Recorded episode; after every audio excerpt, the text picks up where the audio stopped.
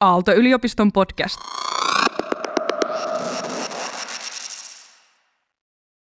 Hyvällä digitaalisella palvelukokonaisuudella me voidaan saada tietoa siitä niin kuin käytön yleisyydestä, että miten hyvin se hoito toteutuu siellä. Sitä pystyy sitten ammattilainen voi siitä arvioida, että miten vakava se potilaan tila on, kun hän tietää, että se on näin käyttänyt ja sitten saa ne kliiniset niin kuin parametrit, mitä, mitä he näkevät sitten niin kuin klinikassa.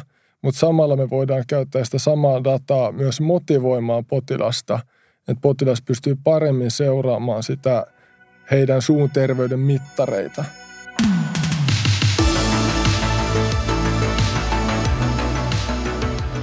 Tervetuloa kuuntelemaan podcast-sarjaamme, jossa pureudutaan alustatalouden vallankumoukseen. Minä olen Tero Janperä, työelämäprofessori Aalto-yliopistosta sekä Silo AI tekoälyyhtiön perustajia ja hallituksen puheenjohtaja. Ja minä olen Timo Vuori, strategian proffa Aallosta. Meidän sarja keskittyy erityisesti siihen, miten tekoälyn ja datan käyttö voi auttaa yrityksiä ja johtajia menestymään tulevaisuudessa –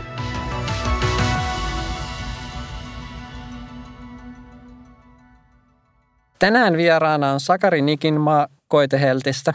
Me keskustellaan erityisesti, miten niinkin perinteinen prosessi kuin hampaiden pesu kotona voidaan uudistaa radikaalisti teknologisen innovaation avulla ja miten se liittyy dataan ja alustoihin. Mutta Sakari, kerrotko vähän itsestäsi, kuka olet, mistä tulet? Joo, totta kai ja kiitos, että kutsuitte minut tähän podcastiin. On erittäin kiva tulla jakamaan – kokemuksia ja mahdollisesti auttamaan sitten kanssa ihmisiä Suomessa ja maailmalla tuomaan uusia ajatuksia pöytään. Ja taustani on lääketieteellinen tekniikka tai bioinformaatioteknologian diplomi-insinööri ja 2018 vuodesta on toiminut sitten niin täyspäiväisenä toimitusjohtajana ja terveysteknologia-startupin vetäjänä. Ja ehkä tähän kyseeseen, että miten data on ollut osa prosessia, niin meillä on, koska puhutaan lääketieteellisestä ratkaisusta, niin kaikkihan perustuu dataan ja siihen, niin kuin mikä on se kliininen data. Ja sitten nyt viimeisimmässä vaiheessa niin enemmän ja enemmän, kun tuote on mennyt ihmisten käyttöön, niin se käyttödata ja sitten se, mitä me opitaan jatkuvasti joka puolelta siitä konseptista, niin on keskeistä liiketoiminnan niin kuin jokaisella osa-alueella. Kerro vähän vielä, että miten susta tuli yrittäjä, että eikö sitä olisi voinut lähteä jonnekin vaikka sote-hyvinvointialueelle töihin tai muualle. Ehkä niitä ei silloin vielä ollut. Miten päädyit yrittäjäksi? No ehkä se tuli sieltä niin kuin tutkimustaustalta, että kun San Franciscossa tällaisella niin kuin Raul Andinon laboratoriossa tutkittiin viruksia, virusgenomin kehittymistä. Siellä oli tämä italialainen postdoc, joka aika hyvin sanoi, että – niin kuin tutkijan ura on niin kuin hyvin lähellä yksityisyrittäjää, että siinä joutuu hakemaan sitä niin kuin rahoituksia ja niin kuin ole koko ajan vähän itse vastuussa siitä tekemisestään, että pystyy siihen niin kuin saamaan tietyn suoritustason. Niin kuin, että se on tulosorientoitunutta, mutta kuitenkin, että rahoitusten välissä on hyvä vapaus tehdä niin kuin sitä tutkimusta. Ja se oli niin kuin sellainen avain mulle, että mä rupesin miettimään, että hetkinen, että – että niin kuin hyvän tutkijan ja sitten hyvän yrittäjän välillä ei ole niin kuin loppujen lopuksi hirveästi eroja, että siinä samat prinsippelit toimii. Ja 2016 minulla oli tällä mahdollisuus osallistua Biodesign Finland-ohjelmaan, joka on Stanfordista lähtöisin oleva tällainen projekti, jossa insinöörit ja lääkärit ja designhenkilöt niin menee sairaalaan ja pyritkin löytämään, että olisiko täällä jotain tarpeita, joita voitaisiin ratkaista – No siellä kävi onnekkaasti, että tapasin Tommi Pätilän leikkaussalin käytävällä. Pätilä on taas Suomen näitä arvostetuimpia sydänkirurgeja ja lasten sydänkirurgi tekee muun muassa maksasiirrot ja kaikki, jossa vaaditaan niin erittäin tarkkoja, tosi vaativia leikkaustoimenpiteitä lapsille. Hän siellä esitteli minulle sitten tällaisen niin valoaktivointiin tapahtuvan antibakteerisen vaikutuksen – joka käytännössä siihen aikaan, kun kat, mä katsoin sitä, sitä, miten hän esitti sen niin kuin ihan bakteerimaljalla, että tämähän tappaa näitä bakteereja ja yhtä tehokkaasti kuin antibiootit. Katsoin sitä Tommin esitystä, että hei, että tämähän on niin kuin menetelmä, joka on yhtä tehokas kuin antibiootti, mutta se ei aiheuta antibioottiresistenssiä. että tässä täytyy olla, niin kuin, ja nyt tiedetään, että se antibioottiresistenssi on niin kuin merkittävä globaali ongelma. Niin siihen aikaan mietin, että hei, että tämä on niin sellainen projekti, mitä mä haluan rupea tekemään. Ja sitten monen eri osa-alueen kautta, niin nyt me tehdään niin kuin, tämä oli ensimmäinen tuote oli hammastuote. Hampaiden niin kuin infektioiden hoitoon ja ehkäisyyn, jotka sitten taas, koska tähän sitten taas se syy liittyy siihen, että niillä on niin kuin merkittävät systeemitaso-vaikutukset. Itse tästä laitteesta, minkä te olette kehittänyt, mä oon itsekin käyttänyt sitä. Eli sehän on vähän tämmöinen niin kuin, voisi sanoa ehkä hammassuojan, jääkiekko hammassuojan muotoinen tai semmoinen sinne päin ehkä vähän se ja sä laitat sen suuhun ja, ja sitten se niin kuin tota, no ehkä mä itse kuvailin sitä, että se desinfioi ja puhdistaa. Eka kerran kun mä käytin sitä, niin tuntui jotenkin aivan ihmeelliseltä, että mitä, onko mun suu näin puhdas. Että se oli aika jännä, jännä tunne, mutta mut kerroksä vähän tarkemmin siitä, että, että mikä tämä Koite Heltin kehittämä Lumoral-laite on, miten se toimii? Joo, se toimii just kuten kuvattiin aikaisemmin tässä, että se, se aine itsessään, meillä on sen purskute, joka muodostaa su, tai on niin suuhuhde, ja se kiinnittyy siihen plakkiin. Ja kun tavalliset suuhuhteet, se ongelma on, että ne vaikuttaa joka puolelle suuhun ja ne desinfioi koko suuta – että jos ne olisi erittäin antibakteerisia, niin silloin ne niin kuin häiritsisi sitä suun normaalia, kehon normaalia bakteeritasapainoa. Jolloin sitten ne suuhuuteet, mitä me voidaan jatkuvasti käyttää, niin ne ei saa olla niin tehokkaita, että ne oikeasti toimisi sitten taas niitä biofilmejä vastaan. Ja tämä meidän ratkaisu on kohdennettu. Eli koska se on inertti, eli se on inaktiivinen se aine ilmaista aktivointia – niin me voidaan purskutella sitä turvallisesti, se kiinnittyy siihen plakkiin ja sitten me ohjataan tällä suukappaleella se valo siihen kohdealueelle, jolloin se antibakteerinen vaikutus on vaan sinne, minne se valo kohdennetaan ja vaan sen aikaan, kun sitä valoa kohdennetaan. Eikä kuten esim. vaikka klooriheksidiini on tämän hetken se terapeuttinen suuhuhde, mitä käytetään, mutta sitä voi käyttää vain kaksi viikkoa kerrallaan, koska silloin ne niin kuin tästä kumuloituvat sivuvaikutukset kudokseen, jota ei sitten jotka aiheuttaa ongelmia. Että me pystytään taas meidän ratkaisu voi käyttää jatkuvasti ja se on niin kuin hyvin mullistavaa tässä hammashoitokentässä. Tämä on tosi mielenkiintoista, mutta mitä täällä on tekemistä datan kanssa, niin kuin, että, että miten yhtäkkiä tämä laite kääntääkin tämän dataksi tai tekoälyksi tai alustaksi tai miksi vaan?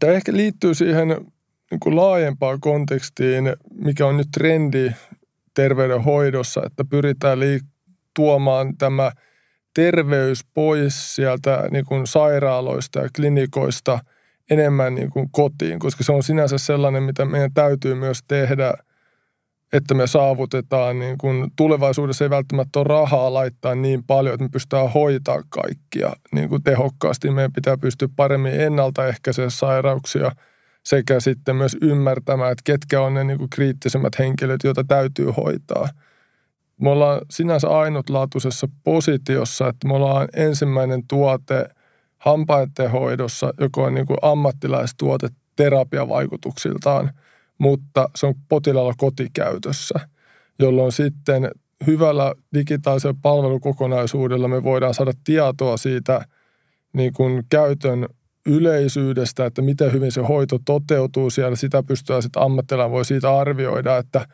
miten vakava se potilaan tila on, kun hän tietää, että se on näin käyttänyt ja sitten saa ne kliiniset niin kuin parametrit, mitä, mitä he näkevät sitten niin kuin klinikassa. Mutta samalla me voidaan käyttää sitä samaa dataa myös motivoimaan potilasta, että potilas pystyy paremmin seuraamaan sitä heidän suun terveyden mittareita. Eli meillähän on suun terveyteen niin useita mittareita, niin kuin ientaskusyvyydet, ikenien vuotavuus – ja niin kuin useita muita reikien määrä, puuttuvien hampaiden määrä, että, jota niin kuin seurataan kyllä. Mutta kuluttajalle ja potilaalle ei välttämättä ole tietoa. Jos mä kävin, rupesin kysymään kadulta, että tiedätkö, että mikä sun ien verenvuotoindeksi oli viime käynnissä. Mä sanoin, että 90 prosenttia tai 95 prosenttia ei niin kuin tiedä ollenkaan, että mikä... Tai, tai mikä, 99. Niin, lähe, lähes se. Mutta sinänsä se on yhtä tärkeä mittari – lähestulkoon kuin vaikka kolesterolitaso mun mielestä, koska se kuvastaa sitä, että mikä on se niin kuin kroonisen inflamaation määrä ikenessä.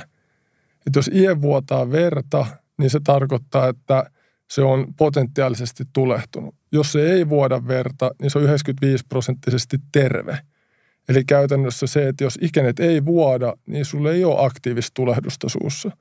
Mutta jos ne vuotaa, niin se tarkoittaa, että siellä on niin aktiivisesti tulehdusreaktio päällä. Tämä sinänsä tähän ei ole ollenkaan niin, kuin niin paha juttu, jos on lyhytaikaista. Mutta jos on 30 vuotta menee putkeen sille, että on ollut jatkuva tulehdustila suussa, niin sillä rupeaa olemaan sitten jo niin yleisterveydelle tosi niin merkittävät vaikutukset.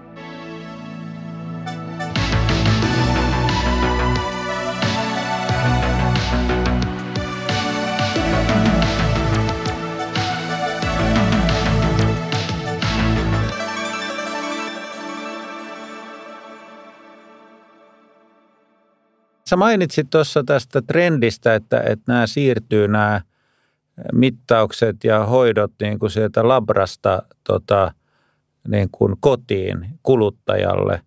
Niin mitä muita esimerkkejä olisi, jossa tämä on tapahtunut tai, tai, tai niin kuin, että ollaan menty tuohon suuntaan? Yksi hyvä esimerkki on vaikka tämä iCarein silmänpainemittari, mistä ne ennen oli suoraan klinikkakäytössä, mutta sitten – tämä niin kuin potilastarve niin kuin ajoi sen oikeastaan siihen, että se tuli myös kotikäyttöön. Se oikeastaan niin kuin, jos miettii se siirtymä sieltä klinikasta kotiin, niin meillähän se Lumoralin kanssa se syy, miksi me tehtiin se kotikäyttöiseksi, oli, että me tiedetään, että sitä piti antaa sitä hoitoa viikoittain, että se on tehokasta. Että sen takia se viikoittain klinikalle ihmisen saaminen on mahdotonta. Että sen takia me haluttiin ottaa se kotikäyttöiseksi se laite – että se on mahdollista antaa se hoito. Aikeiden tapauksessa ne huomasi sen, että se niin kuin silmän paine voi vaihella päiväaikana eri niin kuin tilanteissa, jolloin sitten se, että menet klinikalle ja otat mittauksia ja todetaan, että tämä on hyvä, meet himaa, niin se ei välttämättä sillä hetkellä sitten olekaan enää, kun istuu sohvalla hyvä. Ja ne halusi tuoda sellaisen, että voit mitata kotona ja sitten se saa sen, se lääkäri saa sitten sen, niin sen raportin, että missä ne on ollut ne silmänpaineet. Ja jos miettii niin bisnespuolelta, niin se oli tosi iso muutos, koska ennen oltiin niin kuin liiketoiminnassa, jossa myytiin laitteita ammattilaisille käyttöön. Ja yhtäkkiä sä yrität mennä ammattilaisena, että osta nämä laitteet. No mitä mä täällä, en mä tätä käytä. Mulla on jo tämä laite. Eikö sun pitää antaa se potilaalle? No miksi mä antaisin sen potilaalle, kun mä voin mittaa sen täällä klinikassa? Että se muuttukin siihen, että se, sen sijaan, että myytiin laitteita, niin myytiinkin raporttia. Että se syy, miksi sä otat tämän laitteen, että sä saat laajemman datan siitä sun potilaasta. Sä voit tehdä paremman hoitopäätöksen. Ja se on tässä koko niin kuin alusta- ja datapuolessa on niin kuin, joka meilläkin on ollut haaste, että miksi ammattilaisen täytyisi, koska ammattilainen on aina niin kuin terveyspuolella se gatekeeper – Eli miksi niiden täytyisi muuttaa jotakin, mitä he on tehnyt? Hmm.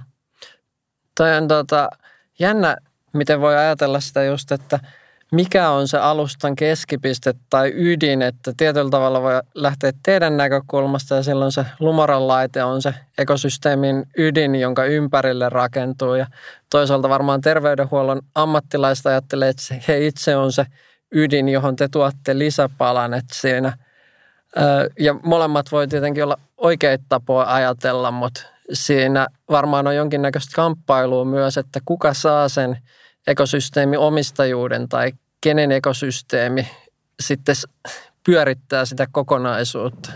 Tuosta mä täysin samaa mieltä, että kyllähän terveydenhoitohan on useiden ekosysteemien niin kuin summa.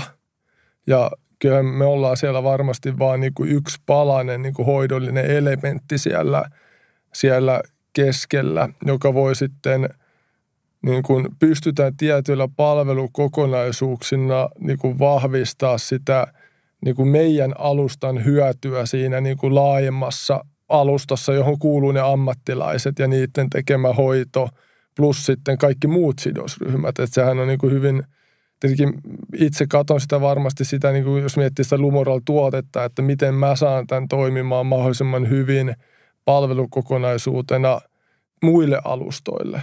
Koska yksi alusta, mitä niin kuin kaupallisesti meillä on tosi kiinnostava, on tämä implanttibisnes. Ja, ne, ne, niin kuin, että, ja niilläkin on jokaisen implanttiin liittyy niin kuin laaja konteksti, niin kuin eri CAD-CAM-laitteita, digitaalisia palveluja, integraatioita sekä sitten se koko ammattilaisnetworkki.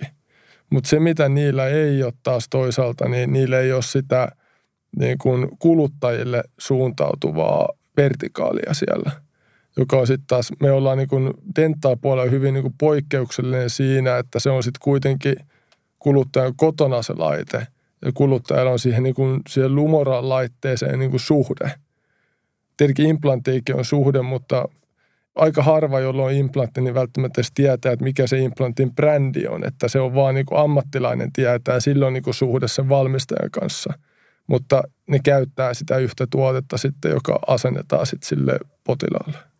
Niin, ehkä implantista ei niin ajattele, että, että mulla olisi positiivinen suhde implantti, että se on vähän välttämätön paha, mutta, mutta avaatko vielä vähän sen sitä, että kun – että et implantteja tehdään, sitten on lumoraal, että et miten nämä niin kuin ekosysteemit yhdistyy. Onko se sen datan avulla, että et, et se hoitava lääkäri, hammaslääkäri saa niin kuin enemmän informaatiota vaikka sen lumorainen kautta sitä potilaasta, jolloin tai sit jä, sen jälkeen kun implantti on asennettu, niin sitten niin kuin siinä hoitoketjussa se, että, että se jatkuu sillä, että saadaan dataa myöskin sieltä kotoa, niin miten tämä niin kuin toimii? tai voisi toimia ehkä tulevaisuudessa? Joo, se on meillä vasta niin kuin hyvin alkuvaiheessa toi vertikaali, että se on niin kuin oikeastaan nyt ollaan just viime aikoina ruvettu kehittää sitä niin kuin vahvasti eteenpäin. Ja siinä se, niin kuin ehkä se iso taas se niin kuin juurisyy siinä, että miksi se on niin kuin kiinnostava, on se, että – viime aikoina kirjallisuusjulkaisut perimplantiitista, eli sen implanttiin liittyvistä tulehduksista, niin ne kasvaa eksponentiaalisesti. Koska nämä potilaat, joilla on ollut implantteja, ne vanhenee, ne implantit rupeaa tulehtumaan ja se on niin kuin merkittävä ongelma ammattilaisille. Me voidaan tuoda siihen sitten niin kuin tällainen ratkaisu, joka auttaa siinä, siinä implantin ylläpidossa, siinä hoidossa. Mutta samaan aikaan me voidaan tuoda sitten sille – niin kuin implanttifirmalle niin kuin uusi vertikaali siihen heidän business-portfolioon. Koska jos miettii, että ne etsii tällä hetkellä ratkaisuja tähän ongelmaan, niin me voidaan tuoda tämä Implant Health Program, joka on sitten taas niin kuin asiakkaan suuntaan tällainen palvelukokonaisuus, joka liittyy taas sitten tähän niin kuin, niin kuin laajempaan niin kuin implanttifirman, niillähän on ne alustat ja sitten se niin, niin kuin tarvikkeet, se implantti itsessään, se koulutus ammattilaisille, kaikki kätkämme 3D-laitteet ja niin kuin hyvin laaja se, se palveluportfolio, mitä ne suuntaa niin kuin ammattilaisille, että ammattilainen voi tehdä sen niin kuin bisneksensä. Mutta sitten aika, niillä ei ole liikaa siitä, kun se potilas lähtee pois klinikalta – että miten meidän pitää tehdä sille potilaalle kotona, että se on tyytyväinen tähän hoitoon. Ja se on Lumoralin niin yksi merkittävä hyöty siinä, että me pystytään sitten tuomaan se kotiaspekti sinne niin ja se parempi hoitotulos. Ja miettii sitä dataa niin kuin tulevaisuudessa, niin siinä taas on mielenkiintoinen niin kuin näkemys siinä, että jos sanotaan näin, että kun tästä näistä tulehduksista tulee ongelma – ja ruvetaan katsoa sitten sitä, vaikka sitä käyttödataa. Niin siinä on niin kuin selkeästi saadaan sellainen niin kuin, niin kuin parempi ymmärrys siitä, että, että minkä tyyppisillä vaikka käyttäjillä ja ihmisillä ne implantit sitten tulehtuu. Että jos todetaan vaikka, että, että, niin kuin, että saadaan data markkinoilta, että ne, jotka käyttää lumoralia kahdesti päivässä, niin niitä tulehtuu puolet vähemmän implantteja kuin ne, jotka käyttää kerran – tai kerran kahdesti viikossa, ne jotka käyttää kerran viikosta ei ollenkaan. Niin sittenhän siitä voidaan sitten jo miettiä, että täytyykö näille olla joku check väli erilainen, että pyritään niin kohdentaa sitä terveydenhuollon prosessia sitten vahvemmin niille, joilla, joilla on se riski sitten saada niitä tulehduksia. Pakko verrata tuohon. Toisessa jaksossa me puhuttiin – koneen Maja Hovelan kanssa ja siinä oli tämä hissien ennakoiva huolto, mitä kone tekee. Että sensorit kerää hissistä dataa ja sen perusteella ennustaa, milloin se menee rikki ja milloin sitä mennään korjaamaan. Mutta tehän teette samaa oikeastaan hampaille tai implanteille.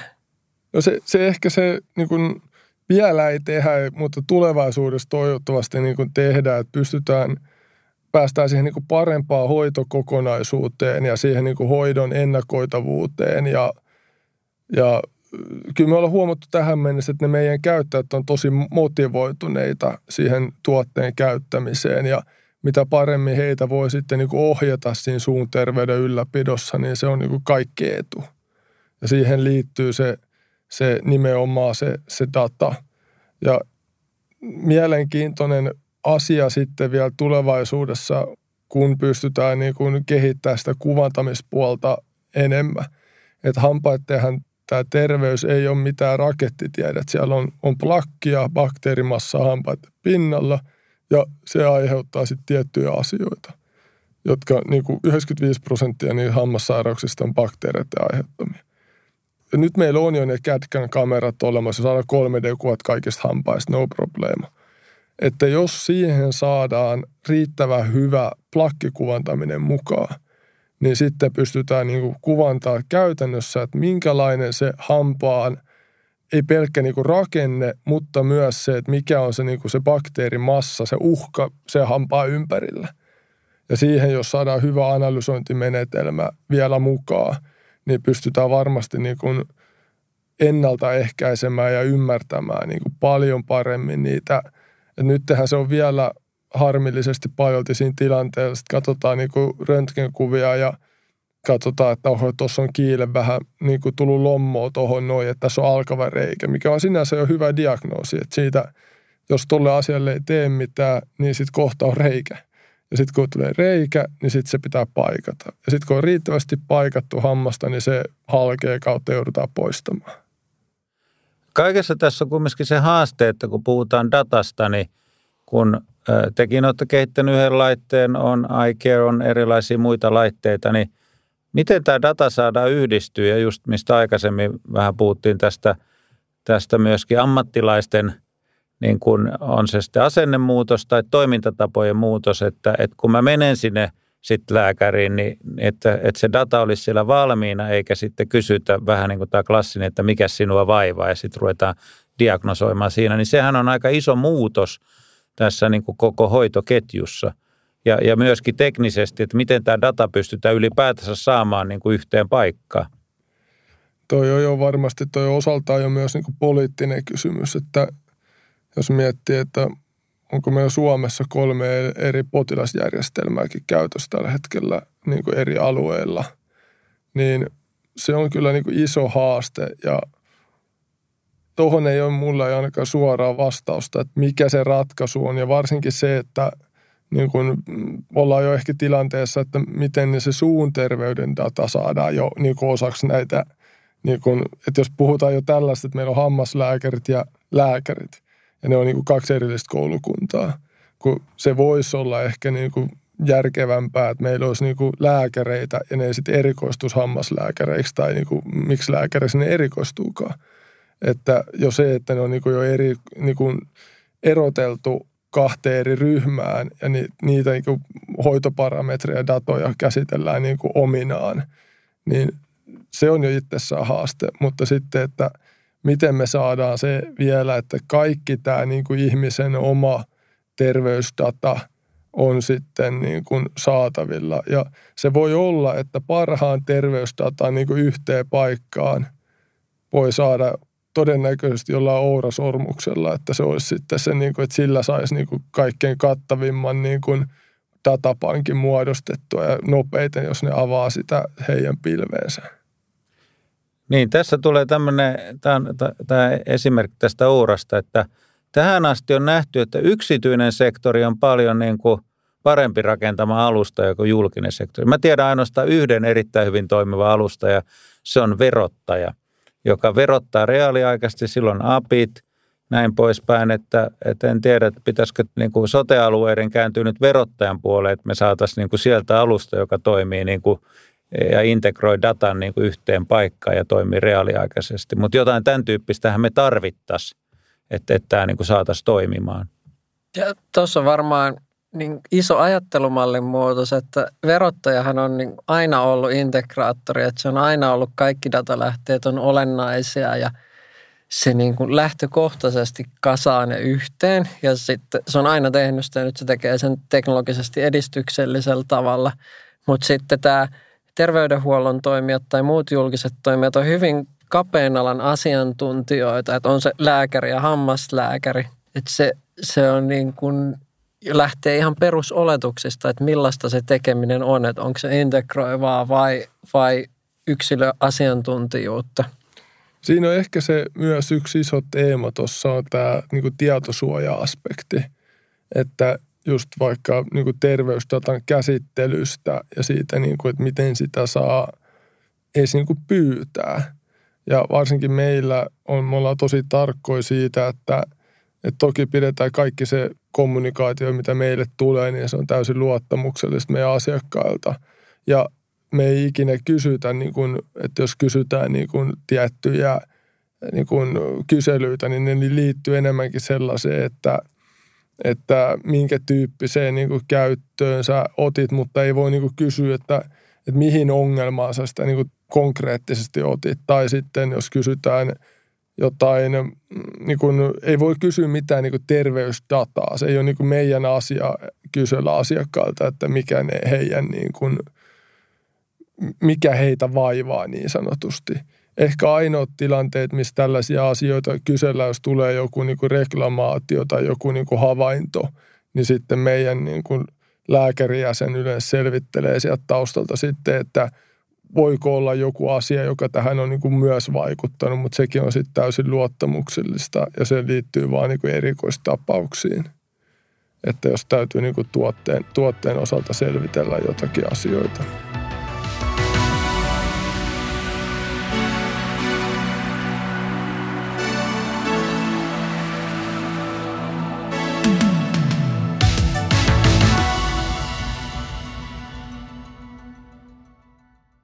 Meidän podcastin lähenee loppua, niin tuota, puhutaan, puhutaan tässä vielä hieman tuota tästä chat GPTstä ja generatiivisen tekoälyn vallankumouksesta, jonka chat GPT ainakin hypessä aloitti, mutta, mutta mitä ajatuksia itselle herättää tämä tekoälyn uusi, uusi niin kuin aalto, joka nyt on, nyt on tuota, tullut?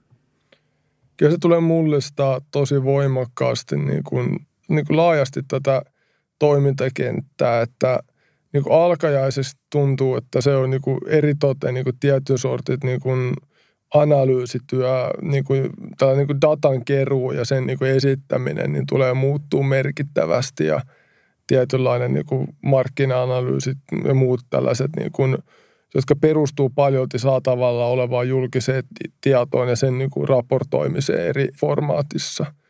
Sen lisäksi niin kuin sairaalapuolella ja niin kuin tämä lääketieteellisellä puolella, niin se tulee tosi mielenkiintoista, kun ja jos se lait, niin kuin ratkaisut pääsee tuohon kaikkein tieteelliseen kirjallisuuteen sisään ja kehittyy siihen, että ne voi antaa niin kuin tällaisia niin kuin edukaationaalisia tai niin kuin, niin kuin hyvin asiantuntevia vastauksia niin kuin ihmisille. Että käytännössähän se voi olla, että ne pystyy sitten tulevaisuudessa antaa jo niin kuin hyvin – korkeatasoisia lääketieteellisiä neuvoja ihmisille. Ja mikä sitten chat GPTn vastuu tällaisista neuvoista tulee olemaan, niin se jää nähtäväksi, mutta kyllä se on erittäin voimakas työkalu. Hmm. Voisi kuvitella, että tuossa visiossa, missä teidän laite vuorovaikuttaa käyttäjän kanssa, niin se voi hyvin olla osa sitä käyttöliittymää ja kokemusta. Joo, ja varsinkin jos saadaan se, niin kuin meillä on tavoite tehdä tällainen niin customer facing appi, ja jos saadaan niin kuin se tulee riittävän niin kuin tasokkaaksi, niin sit, siltä voi kysyä vaikka, että minulla oli tällainen ongelma tai tällainen ongelma tai että minun arvoni ovat kehittyneet näin tällä käytöllä, niin mitä se niin kuin tarkoittaa? Tai että se osaa sitten antaa tiettyjä niin kuin ehkä valistuneempia neuvoja – ja se, missä se tulee olla tosi mielenkiintoinen, on tämä niin kuin diettien vaikutus. Ja tällaiset, niin kuin, kun puhutaan niin kuin ehkä, että lääkärithän sanoo aika hyvin, että yleensä niin kuin potilas on niin kuin paras niin kuin selvittämään, että mitä heitä itteensä vaivaa. että jollain on joku ongelma ja sitten ihmetellään, mikä tämä on. Sitten se ruvennut miettimään, että mä tein sitä ja tätä. Hei, mä rupesinkin tekemään tämän eri lailla ja näin tapahtui. Yhtäkkiä ne huomaa, että okei, että sillä onkin vähän joku allergia tai joku herkkyys jollekin ja siitä aiheutuu vaikka se ihottuma. Ja lääkäri, kun se katsoo siellä klinikalla sitä, että no tuossa on ihottuma, että se voi johtua noin 150 eri syystä. Ja potilas niin itse tekee sen, niin kuin sen työn, että se ymmärtää, että hei, miksi mulle kävi näin. Ja ihmiset on yllättävän hyviä tekemään sitä. Ja mä veikkaan, että tällaisessa se chat GPT voisi olla niin tosi hyvä, että jos tällaisiin niin asioihin pompottaa, että, että okei, että kirjoittaa, että on tullut ihottuma. Okei, ootko muuttanut jotakin? Ja sitten kirjoittelee, että olen ruvennut tekemään tätä ja tätä eri lailla, niin sitten se antaa se, niin se keskustelu voi niin avata paljon. Ja tällaiseen keskusteluun välttämättä niin kuin ei nyt eikä tulevaisuudessa ainakaan lääkäriresurssia. Hmm. Kyllä, juuri, juuri näin. Ja, ja tuossa tullaan siihen, että tämän takiahan nämä, kun tämä ChatGPTkin perustuu näihin laajoihin kielimalleihin, tai sitten käytetään myöskin tämmöistä foundational model, perustavanlaatuiset mallit, koska sinnehän tulee myöskin kuvaa ja muuta. Että tuota, sehän voi tulevaisuudessa periaatteessa vaikka – ottaa kuvan, tai laite voi ottaa kuvan kotona vaikka tuota, niin hampaista, ja se, sen jälkeen niin kuin tämä tekoäly voi kysellä sulta, että näyttää vähän tota olevan tuommoista, tai se data menee sinne, ja se voi siltä pohjalta kysellä. Eli tässä näitä mahdollisuuksia on niin kuin tosi paljon, joka vaan korostaa sitä, että meidänkin pitää täällä Suomessa niin kuin panostaa näihin – näihin tekoälyyn, eikä vaan odotella, mitä maailmalla tapahtuu. Toi on oikeastaan niin kuin aspekti, jota mä en ole edes niin kuin lähtenyt hirveästi miettimään, että niin kuin, ehkä se on niin kuin, kuten missä tahansa startupissa ja bisneksessä, niin on joutuu ottaa niin kuin step by step lähestymisen. Että tehdään yksi asia ja sitten toinen asia, sitten niin kuin kolmas asia on sitten jo niin kuin vähän, voi tulla pian, mutta se on niin kuin aina fokus on, niin kuin, että tehdään niin kuin askel kerrallaan. Niin – se on ihan totta, että jos näin niin kuin viimeisen AI-kuvan LinkedInissä, jossa niin kuin kone näki rintasyövän kehittymisen kolme vuotta ennakkoon jostain niin kuin ihan pieni joku täplä, jota ihmissilmä ei ikinä näkisi, että tässä on joku riski. Se oli merkannut se kolmen vuoden päästä huomattu, että hei, tähän tuli se niin kuin alkava kasvain tai kasvain ja löydettiin se. Niin se on ihan totta, että jos meillä on oikein mallinen niin kuin kuvantaminen ja se voi to, mahdollisesti tehdä ihan kännykän kameralla, niin hampaista pystyy niin kuin varmasti ottaa niin kuin tosi laadukkaan niin kuin analyysin, jos pystytään niin kuin tehdä se kuva-analyysi oikein ja sitten siellä pystytään niin kuin tekoälyllä niin kuin skriinaamaan niin kuin riittävä määrä kuvia. Niin, ja niitähän kuvia on ihmisten hampaista aika helppo sitten kyllä saada, että jokainen pystyy ottaa kuva hampaista ja lähettää sinne ja, ja sitten seurataan sitä riittävän pitkään, niin sittenhän meillä on niin erittäin hyvä pankki kasassa. Nimenomaan. Hei tota... Ja yksihän voi olla, jos vielä voi keskeyttää, on se niin iän-raja.